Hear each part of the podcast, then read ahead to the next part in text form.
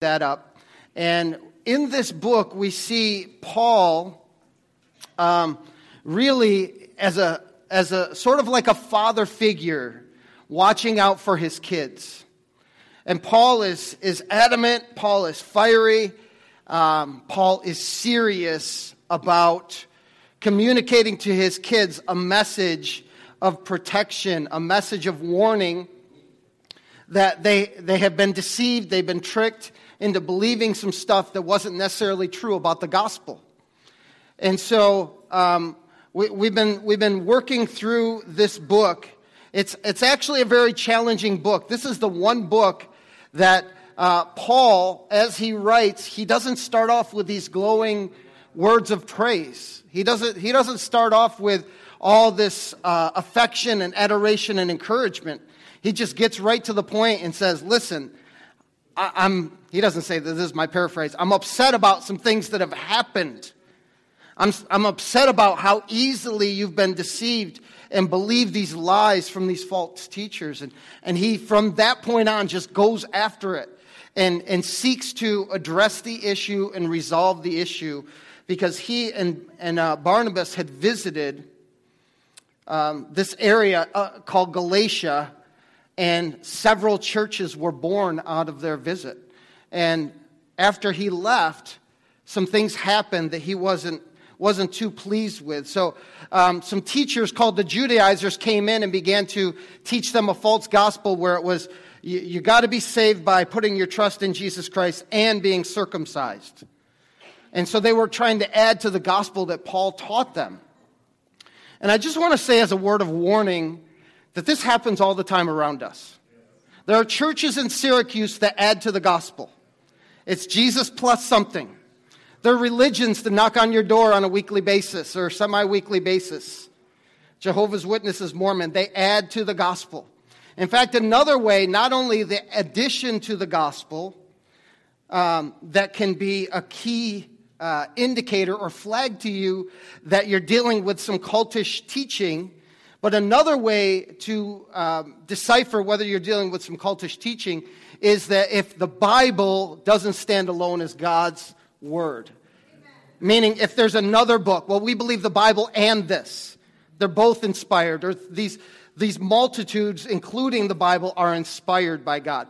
That should be a red flag to say, uh, wait a second, we've, we've got a problem here. And so, what happened in that day is still happening today, just in different ways. Do you understand that? That's why Galatians is still applicable to us today.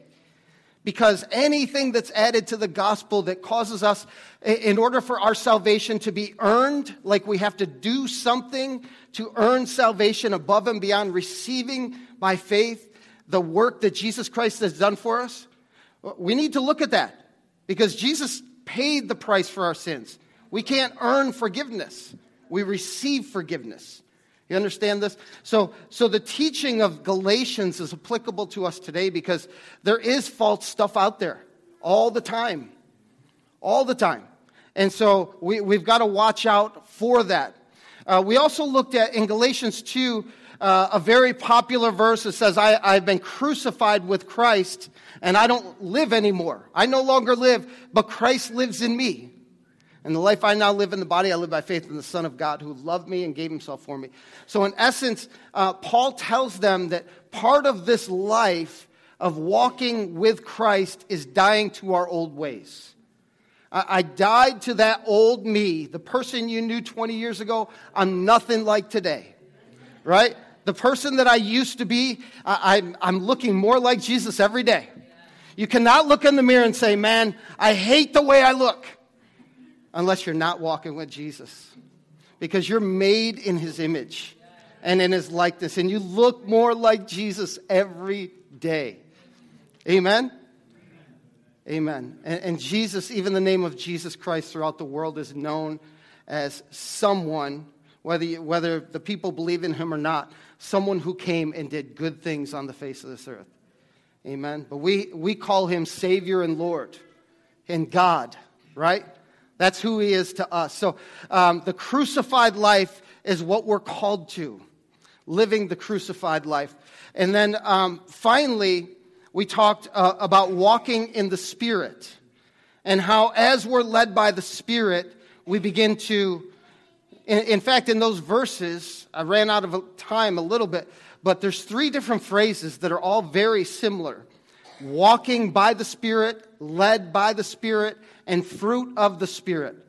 As we're walking and being led by the Spirit, we begin to bear the fruit of the Spirit. There's fruit in our lives. We begin to reflect the Holy Spirit uh, out from us, right? In our behaviors and our attitudes, uh, attitudes and in our inner thinking, we, we reflect the heart of God. That's a beautiful thing.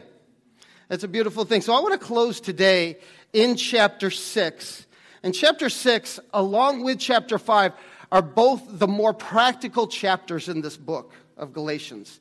Verses or chapters 1 through 4 are more um, more theological, more, uh, uh, you know, the, it, there's these contrasts between flesh and spirit, law and grace, these various contrasts of, of trying to earn salvation being, or uh, as opposed to receiving it by faith. But here in chapters 5 and 6, we're looking at the practicality of living out verse, chapters 1 through 4. How do based upon what you've taught us in chapters 1 through 4, how do we live this out? And therefore, we, we learn to walk by the Spirit. We begin to bear fruit of the Spirit. We, we begin to put behind us the misdeeds of the flesh. That was in chapter 5. Now, as we continue into chapter 6, uh, Paul is, is sharing a similar message. What does walking by the Spirit look like? What does living wholeheartedly for God look like? And he starts off very interestingly, he says in chapter 1, or verse 1, which I'm not going to display because this is not the main part of my message, but he says that if, if, if any of you, writing to Christians, writing to people who fell in love with Jesus, if any of you uh, sins or falls into sin, um, those who are spiritual should restore them. This could be a, actually a message in and of itself. You know, Sometimes we're quick to judge them, we're quick to condemn people who fell into sin. And Paul's saying, I want you to restore them. I want you to bear one another's burdens. I want you to care for people and, and help bring them back to the place, to their position in the family. You know, they're not outcasts. They're not, they're not, they're not people that no longer belong amongst you. However, there is a point in time where that person, if they don't want to be, you can't restore someone who doesn't want to be restored, right? You can't care for someone that writes you off and says, I'm done, I'm done, and walks away. So you can only restore someone who's willing. They've fallen, they've repented, they're, they're returning, and at that point, we, we encourage them, we hold their hand, we help them, you know, and we work to restore them. The passage that I want to talk to you about is also a very popular passage, and it talks about sowing and reaping. And we're going to get into that in just a minute. The message that I'm going to share with you today is called A Season of Harvest is Coming. Amen? A season of harvest is coming. And that's, that's an emphatic truth that we'll look at in the Word of God today. And I want to start off with Galatians 6, verse 6. Turn in your Bibles there if you have them. Galatians 6, verse 6. There's some things worth circling and underlining in here.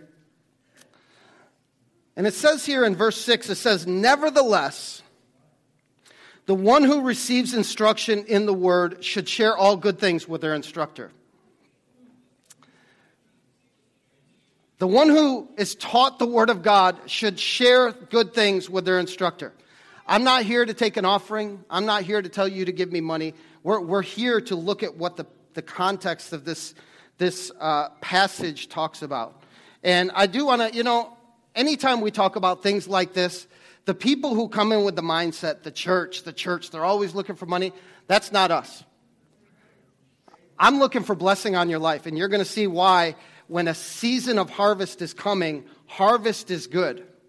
But there are ways to get harvest, right? Okay, so we're going to talk about how we sow seed and, and things like that. But it says the one who receives instruction in the word should share all good things with their instructor. So, in essence, to be a disciple, Paul is saying, uh, means that your, your financial life and every aspect of your life is tied to being surrendered to God. It's connected to your worship. There are churches that during worship, um, people come and give offerings and lay offerings at the altar. I was at a service uh, maybe a year or two ago, and they took an offering for a Chinese missionary, and I think there was $60,000 given that day to support that Chinese missionary. It was amazing. It was like, wow, that is incredible. You know what I mean? It's incredible. But Paul says that the one who receives instruction in the word should share all good things with their instructor. I want to say this to be a lover of God is to be a giver. Part of the Spirit working in us changes us to not be hoarders or keepers, but generous. I mean, Ed, Ed is uh, probably the most famous verse in the Bible. For God so loved the world that he gave. See, he's, this is a reflection of his person, of who he is. He's a giving God. He wants us to prosper. He wants us to be uh, in a place where, where we receive. And, and Paul's saying, where you receive spiritual benefit, you should, uh, you should give financially. I'm not, I, I'm, not, I'm not fabricating the word. I'm not changing the word. I'm telling you what it, what it says. And we should be supporters of those who teach us financially. Now, by, by giving financially. Um, now, the Bible also says that the first place that we support, because there's a lot of people that teach us, right? Uh, if you read books, if you listen to uh, videos online and, and this and that, there's a lot of people that teach us. But, but the Bible teaches that first and foremost we give to our local church right? How, how, do, how does a local church like this survive and exist? I remember years ago, I mean, we're sitting in a place that is absolutely a miracle. Um, I think it's uh, worth $2 million on, according to the state right now, or something like that. Um, we're on 79 acres. We're in a property that is 100% paid for. Um, that didn't just appear and poof out of nothing. I mean, people worked their tail off. People gave sacrificially for us to be in this place. It's beautiful that we don't have to, um, you know, we don't have the pressure of a mortgage here. You know, that, that's amazing. And, and that's why we're, we're free to not have to shove giving down people's throats. We want people to be blessed, right? But I remember in that day, people were turning in gold chains, people were cashing in stocks, people were uh, sacrificing beyond your wildest dreams. For us to get to a place of buying chairs and carpet and you know all these different things. It was broken down by project. Okay we need x number of dollars for the roof and x number of dollars for this. And people gave and it was amazing. And it all came together. And on the uh, easter easter 1999 we had our first service and it was a celebration because of the sacrifices of the people you know. And thank God we don't have a mortgage today. But the work of the ministry continues, you know. And so I, I do want to be clear about this message and even this verse. I, I, don't want, I don't want you to give me money. The way this works, Paul's writing to people that were in full time ministry that weren't under the, weren't employed by a church. The giving went directly to the people who were teaching the Word of God. I'm I'm a beneficiary of being employed here, along with many other ministers, Mary and Melissa and Kelly and, and uh, others that receive money to do ministry. You know, it's a blessing. It's an amazing blessing. So uh, don't give me a check, don't give me cash, okay? Please, uh, this, I'm not asking for your money. I, I want to be clear about that because it's easy to get things in our head about what the, the person who was preaching was saying. But um, so, so this principle Paul is talking about is not something he made up. He learned it from Jesus. When Jesus sent out the 70, he's like, I don't want you to take I don't want you to take food. I don't want you to take money. I don't want you to take extra clothes. Well, he said, take a, take a change of clothing, but, or something like that. But he says the worker is worth his hire. Uh, there's other ways he said the laborer deserves his wages. Now, the funny thing is, a lot of people think pastors really don't work that much. I've had people say, What do you do during the week? I mean, do you work there full time? I'm like, Well, that's a valid question if you don't know, right? Uh, you know, uh, and I have people just think, Well, you just show up on Sunday, preach the message, and you're good to go. And it's not that simple. In fact, there's, there's a lot of aspects. If you ever want to talk about it, we can. Um, to being involved in ministry. There was a study that was done by a preaching institute, and they wired up this guy who was preaching, and he preached a 30 minute message. 30 minute message. And what they found, the, the measurements that they were taking were uh, measuring uh, his level of passion and energy consumed in that 30 minutes. And this is what they found. They said, um, based upon how much emotion and energy was expended, it was equal to an executive who sits at his desk for eight hours, his or her desk for eight hours, you know, dealing with the pressures of running a business and the ins and outs and the tensions and the stress. Uh, one 30 minute message preaching is equivalent to an eight hour workday for a CEO. Additionally, well, you think, well, come on, you're sitting at your desk. I mean, how tiring is that? Well, another, another statement they came up with um, preaching a 30 minute message is equal to the labor of a person who digs a ditch for 14 hours. I, am not making this up. I could show you where it came from. Uh, perhaps it's true. But just think about it that way like there's, there's effort. So when Jesus says um, that uh, the laborer deserves it, there's work involved. Paul wrote to the Corinthians, this is what he said. He said, If we've sown spiritual seed among you, is it too much if we reap a material harvest from you? And I want to say, you know, as a part of the church, we're on a mission.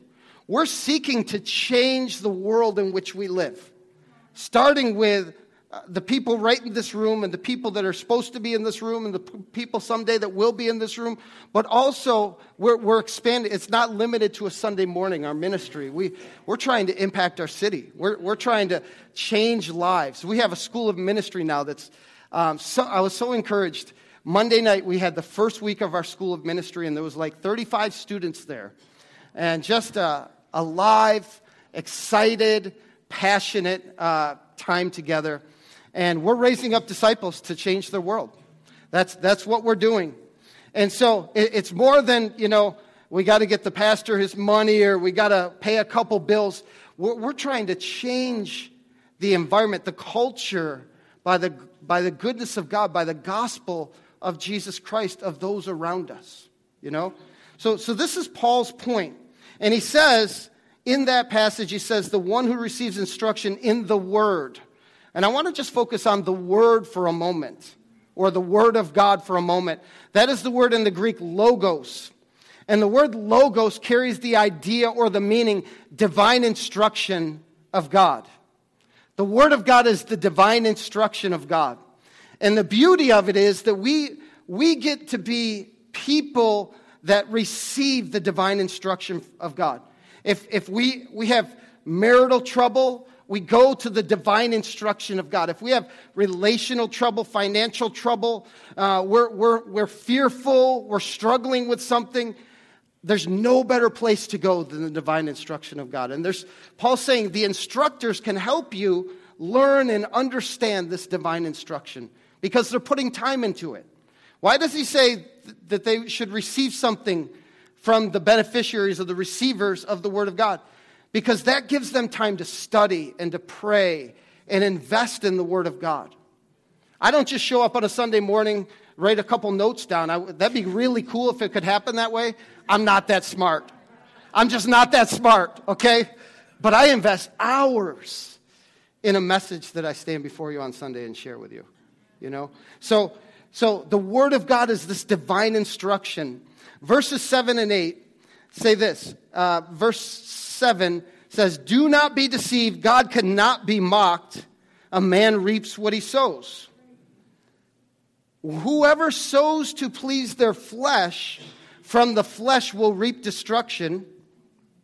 Whoever sows to please the Spirit, from the Spirit will reap eternal life. And so we, we see this, this emphatic statement do not be deceived, or it could, it could carry the idea do not continue to be deceived, or stop being deceived, because the Galatians were being deceived. They were being deceived because they were receiving instructions from the false teachers. And once, one uh, commentary that I was reading said the false teachers were charging them to hear. It's sort of like you buy a ticket. If you went to the SU game last night, you bought a ticket or were given a ticket. They were charging them to hear their teaching. Their teaching was destructive, right? He's stop being deceived. Stop being deceived. Don't continue to be deceived by these teachers. And, and, and so any source of funding stopped going to the real, the people who were bringing the gospel. It was going to these false teachers. It was going to these false teachers and supporting supporting them, they were charging to share the word of God. So he's saying, don't be deceived um, by not supporting the ministry of the word. We are deceived. That's the reality. By not supporting the ministry of the word in our city, in our church, there's an, there's an element of deception. Um, and, and please hear this. You know, I, I, I hate to have to qualify things. There's no condemnation in this room. You know that, right? that we are loved. I'm here to teach the Word of God. And the Spirit's got to work in you to do something. That's, that's really what it comes down to, okay? So I, am not pointing the fingers at anybody. Um, I thank God that he, he has demonstrated the truths of what I'm going to share with you today in my life. So Paul is trying to help um, his, his sons and daughters in the faith to not be deceived. He says, Stop being deceived. God is not, or God cannot be mocked. He can't be mocked. A man reaps what he sows. So, in, in essence, he's saying that disregarding his word and, and using his trust fund, like Amy Jo said earlier, it's his money, right? I mean, every penny that we get, every penny we receive, it's really God's. He entrusts it with us. And when He entrusts it with us, He asks us for a portion back. So it's really His, his trust fund. And so, uh, disregarding His word by, by using His trust funds for our personal indulgences, for our personal benefit, for our personal comfort, um, is being deceived. I would go so far as to say that Paul would say um, maturity is determined this is a determining point of maturity in the faith. So God, God is not mocked because if we're not giving of ourselves to support the ministry of the word, there's, there's a sowing and reaping principle that comes into play. So um, this word, these words, God cannot be mocked, are very interesting. It carries the idea to turn up one's nose at God or to turn up one's nose. Almost like you know, like a little kid. Um, you touch that and you're going to get burned. And the little kid goes, and they do it anyway. It's like, I'll show you. I- will show you, mom. I'll show you, mom, that, that you don't know what you're talking about. How many have kids that are smarter than them? Yeah, uh, yeah, me too. I have kids that are smarter than me, right? It's sort of like the turning up the nose, like, are you kidding me? You don't even know what you're talking about. This is, this is the idea that's carried here. Don't be deceived. God can't be mocked. In essence, the, he's saying to the Galatians, what you're doing, you're turning up your nose to God. You're trying to show him that you know more than he does. A man reaps what he sows. So God won't be sneered at by, by anybody. Um, in other words, Paul finishes that statement a man reaps what he sows. He's saying, the joke's on you. It's, it's not, it's not that God doesn't know what he's talking about and you, you turn your nose and as if you know, God knows what he's talking about. In fact, the joke's on you. Galatians, the joke's on you because you think you got God. And he's saying, no, you're affecting your own life by the way that you're sowing. You're affecting your own life. It's, it's impacting you. You may not see it, but the joke's on you.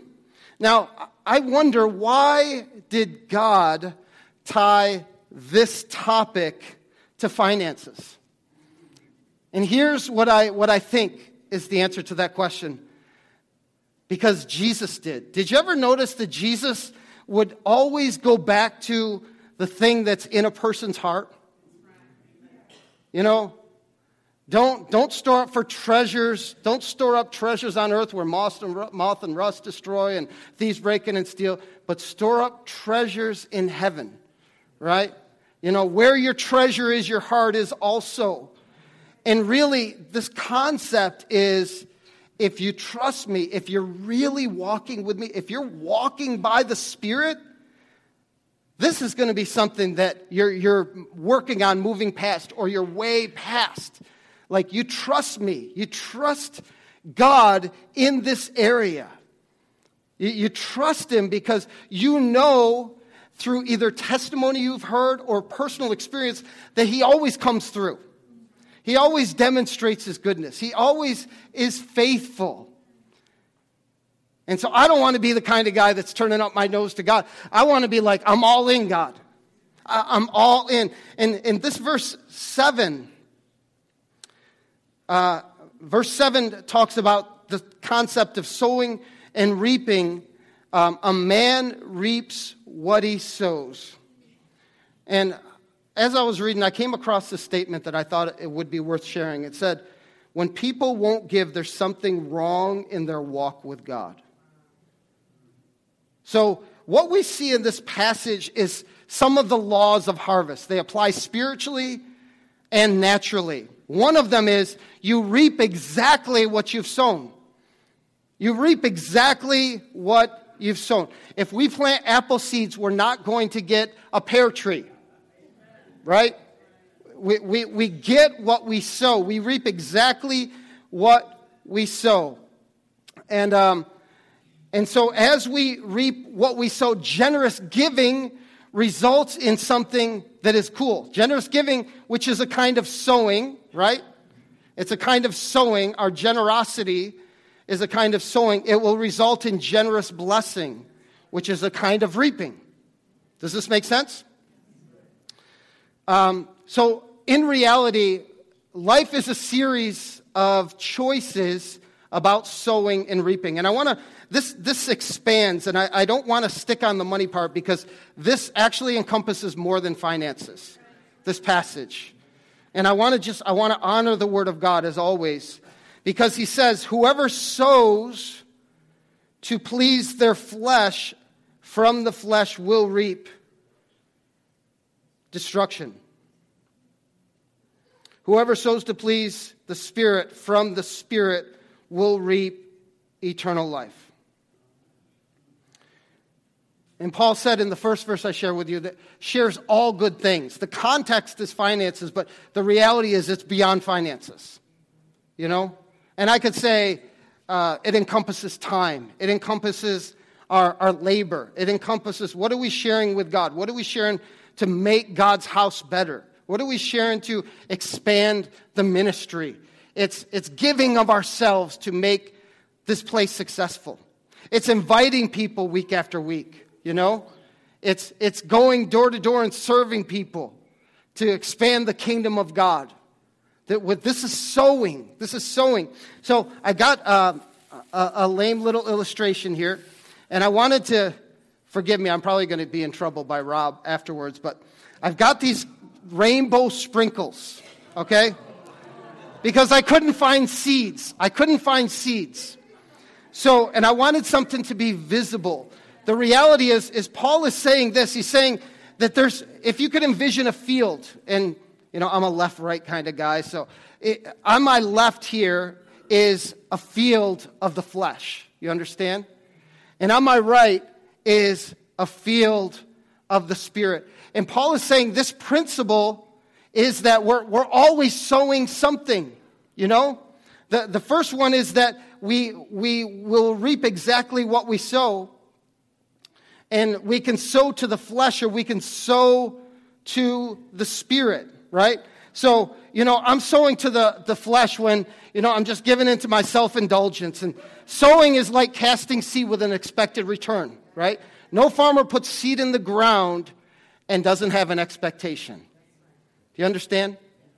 So, so we're casting seed, seeds that will lead either to destruction or corruption or to life. Like Jesus said, I've come to give you life and life to the full.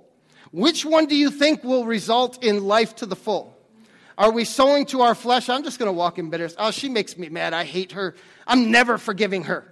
You know? Oh, there, there he is again. He's pompous and, and, you know, judgmental. And, well, what about you? You got problems too, right? And, and we're, we're sowing. Listen, we, we walk around and every day we make choices of sowing. And we're sowing to one side of our one aspect of our field or another. And I want that, I want my flesh field to be barren. I, I want it to be one of those ones that has no life. I want it to have ones that, you know, I want it to be a place that it's not bearing any fruit. I used to say it this way because I made some stupid choices and I've sown a lot of bad seed. I would ask God, God, I ask for a crop failure. You know? I ask for a crop failure. Let that seed be bad seed. Now, please don't hear me as I just go do whatever I want and then ask God for a crop failure and move on and expect no no uh, consequences, corruption, destruction is what Paul said. You know, I expect it to not yield anything. There's going to be a harvest. There's going, there's going to be a harvest. We're, we're all entering into a harvest time. And so the principle is you're going to reap what you sow. I want to be the kind of guy that is, is, is sowing to the Spirit. You know, I'm sowing, uh, I'm sowing generosity. I'm giving of my time. I'm loving people. I'm going out of my way to help them. I'm going out of my way to, uh, uh,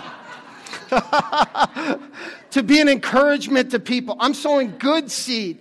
It's going to bear good fruit. I'm believing it's going to fall on good ground right? I'm sowing to the Spirit. I'm growing in God. I'm not perfect, but I'm growing in God. I'm becoming more like Jesus. You see me a year from now, I better not look the same in the Spirit. I better not look the same or something's wrong. I'll need more prayer if that's the case. You understand what I'm saying? I'll need a lot more prayer if that's the case. But I should be changing by the power of the Spirit of God. I, I can't work my way to change. Do you understand that? There's a difference. Flesh and spirit. I can't, I can't give enough oomph, strength and all that stuff to change, but by the Spirit, I'm led by Him. I respond to Him. I do what He says, and I'm changing. I'm transformed. This is what uh, a field of the Spirit looks like. So you, you can't sow to the flesh and complain that you're reaping destruction and corruption, right? There's always that, there, there's going to be a harvest. You can't sow anger and bitterness and animosity and judgment and not expect some issues in your life. It's not okay to walk around like this and be okay with it. It's okay to not be okay. But it's not okay to just live with your problems and not seek God for help and change. You understand? There's a big difference. He's the one who can change us.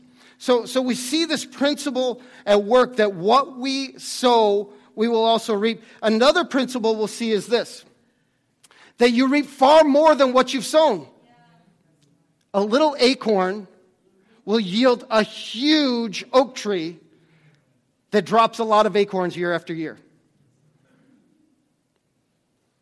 Uh, an apple seed will yield an apple tree that year after year produces multitudes of seeds. A pumpkin seed. We're going to be seeing pumpkins around pretty soon. A pumpkin seed will yield uh, one plant that produces multitudes of pumpkins with multitudes of seeds in there, right? So we, we see this principle in the natural that we reap far more than what we've sown. And Jesus even said this in the, in the sowing, the principle of the sower and the seed, that there's going to be a, a, there can be for seed that falls on good ground a 30, 60, or 100 fold return. So this is good news for those who sow in the Spirit. Right? Do I need to say the other side? Okay. It's good news for those who sow in the Spirit. And the reality is this again, the context is financial, but it expands way beyond that. Please understand that. It expands way beyond financial. The context is financial. And that's why we're warned that, that we do not be deceived. Do not be deceived. Because we can ignore God, but we don't want to be people that laugh or mock him to his face. And that's really, again, the God cannot be mocked. You, you think you're getting away with it. And in fact, a lot of times we can look really spiritual on the front. We can put up great fronts, we can say the right words and everything. But the reality is, behind the scenes, what are we sowing? Because we can, we can, we can deceive others, but God can't be deceived. You understand? And finance is a, is a big one because no one knows what you give, you know? No one knows if you're a giver or not a giver, if you're generous, if you're, if you're holding on to stuff for your own pleasure. No one knows that. But God does, you know? And He's saying, this, this is something that you really should look at because when we think we're getting away with something, the Bible says you sow to the wind, but you reap a whirlwind. So this is good in, the, in a spiritual, positive sense. It's not so good in a negative sense. You understand? Okay, so um, the first principle is that we always reap what we sow. The second one is we reap more than what we sow. And the third one is that we reap later than we've sown. Right? This is, this is very basic harvesting principles. You don't put a seed in there and expect that day to, to, to be picking corn or tomatoes or something. We reap later than we've sown. And this is where verse 9 comes into play. Verse 9 says, Let us not become weary in doing good. You've been doing good, you've been sowing, you've been faithful. Don't grow weary. Don't, don't feel like God's not going to do anything. Don't feel like God's principles are not in play just because you, you haven't seen what you expected. Let us not become weary in doing good, for at the proper time, we will reap a harvest if we do not give up. There's a timing of God in play. And so we don't reap when we sow, we reap after or later than we sow. So this says that reaping requires patience and persistence. We need to continue to sow in the absence of the harvest. We, can, we need to continue to do good and be good towards people. We need to continue to love people. And we could, I could be loving over here and saying, but God, what about this over here? I'm believing you for it. I'm waiting for it. And I think all of us are in that place. We're, we're pursuing and pressing into God in one area, but we're believing for a harvest in this other area still. Amen? I mean, is this true? We're, we're still waiting on a harvest for, from God. And, and this could be tough, it could be painful. There could be ups, ups and downs in this process. We're waiting on the harvest from God. But it says that in the end, we will, we will, um, we will enjoy the harvest when it comes in. I, I want to share a football analogy with you. It's football's back in season. My team got crushed last week. But, but for those who are Dallas Cowboy fans, you'll probably know the name Emmitt Smith. Emmitt Smith is the all time NFL leading rusher. In the last couple years of his 15 uh, year career, he overtook Walter Payton from the Chicago Bears, who was formerly the all time leading rusher.